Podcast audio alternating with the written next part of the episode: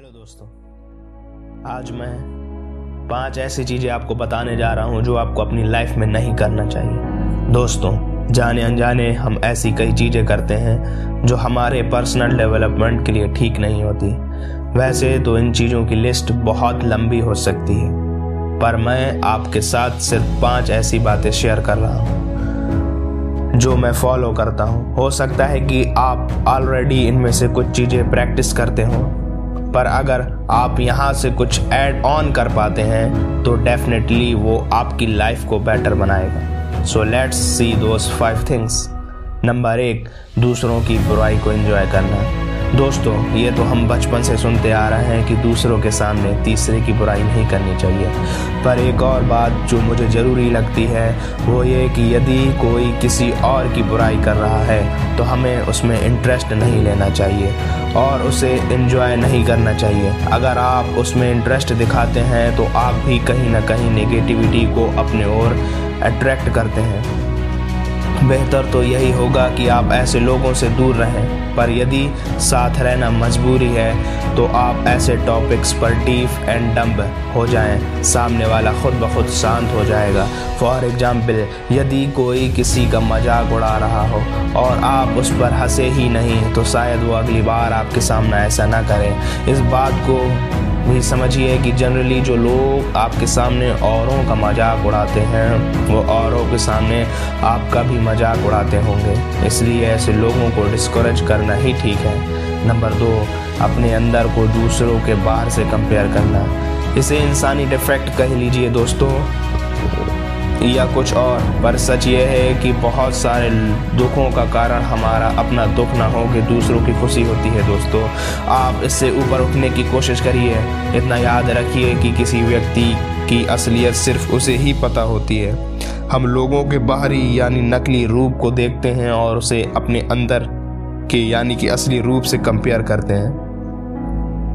इसलिए हमें लगता है कि सामने वाला हमसे ज़्यादा खुश है, पर हकीकत यह है कि ऐसा ऐसा कंपैरिजन का कोई मतलब ही नहीं होता। आपको सिर्फ़ अपने आप को इम्प्रूव करता जाना है, और व्यर्थ की कंपेरिजन नहीं करनी है। नंबर तीन, किसी काम के लिए दूसरों पर डिपेंड करना। मैंने कई बार देखा है कि लोग अपने ज़रूरी काम भी बस इसलिए पूरा नहीं कर पाते क्योंकि वो किसी और पर डिपेंड करते हैं। किसी व्यक्ति विशेष पर डिपेंड मत रहिए। अपना गोल समय सीमा के अंदर टास्क को कंप्लीट करना आना चाहिए। अब अगर आपका बेस्ट फ्रेंड तत्काल आपकी मदद नहीं कर पा रहा है तो आप किसी और की मदद ले सकते हैं। या संभव हो तो आप अकेले भी वो काम कर सकते हैं। ऐसा करने से आपको कॉन्फिडेंस बढ़ेगा। ऐसे लोग जो छोटे छोटे कामों को करने में आत्मनिर्भर होते हैं, वही आगे चलकर बड़े बड़े चैलेंजेस भी पार कर लेते हैं। तो दोस्तों, इन चीज़ों को अपनी हैबिट में लाइए। यह ज़रूरी है कि काम पूरा हो। ये नहीं कि किसी व्यक्ति विशेष की मदद से ही पूरा हो नंबर चार, जो बीत गया उस पर बार बार अफसोस करना। दोस्तों, अगर आपके पास्ट में कुछ ऐसा हुआ है जो आपको दुखी करता है तो उसके बारे में एक बार अफसोस करिए, दो बार करिए, पर तीसरी बार प्लीज़ मत करिए। उस इंसिडेंट से जो सीख ले सकते हैं, वो लीजिए और आगे को देखिए। जो लोग अपना रोना दूसरों के सामने बार बार रोते हैं, उसके साथ लोग सिंपैथी दिखाने के बजाय उसे कटने लगते हैं। हर किसी को अपनी समस्या हैं और कोई भी ऐसे लोगों को नहीं पसंद करता जो लाइफ को हैप्पी बनाने की जगह सैड बनाए। और अगर आप ऐसा करते हैं तो किसी और से ज़्यादा आप ही का नुकसान होता है। आप पास्ट में ही फंसे रह जाते हैं और ना इस पल को जी पाते हैं और ना फ्यूचर के लिए खुद को प्रिपेयर कर पाते हैं। नंबर पाँच, जो नहीं चाहते हैं उस पर फोकस करना। दोस्तों, संपूर्ण ब्रह्मांड में जिस चीज़ पर ध्यान केंद्रित करते हैं, उस चीज़ में आश्चर्यजनक रूप से वृद्धि होती है। इसलिए आप जो होते देखना चाहते हैं, उस पर फोकस करिए।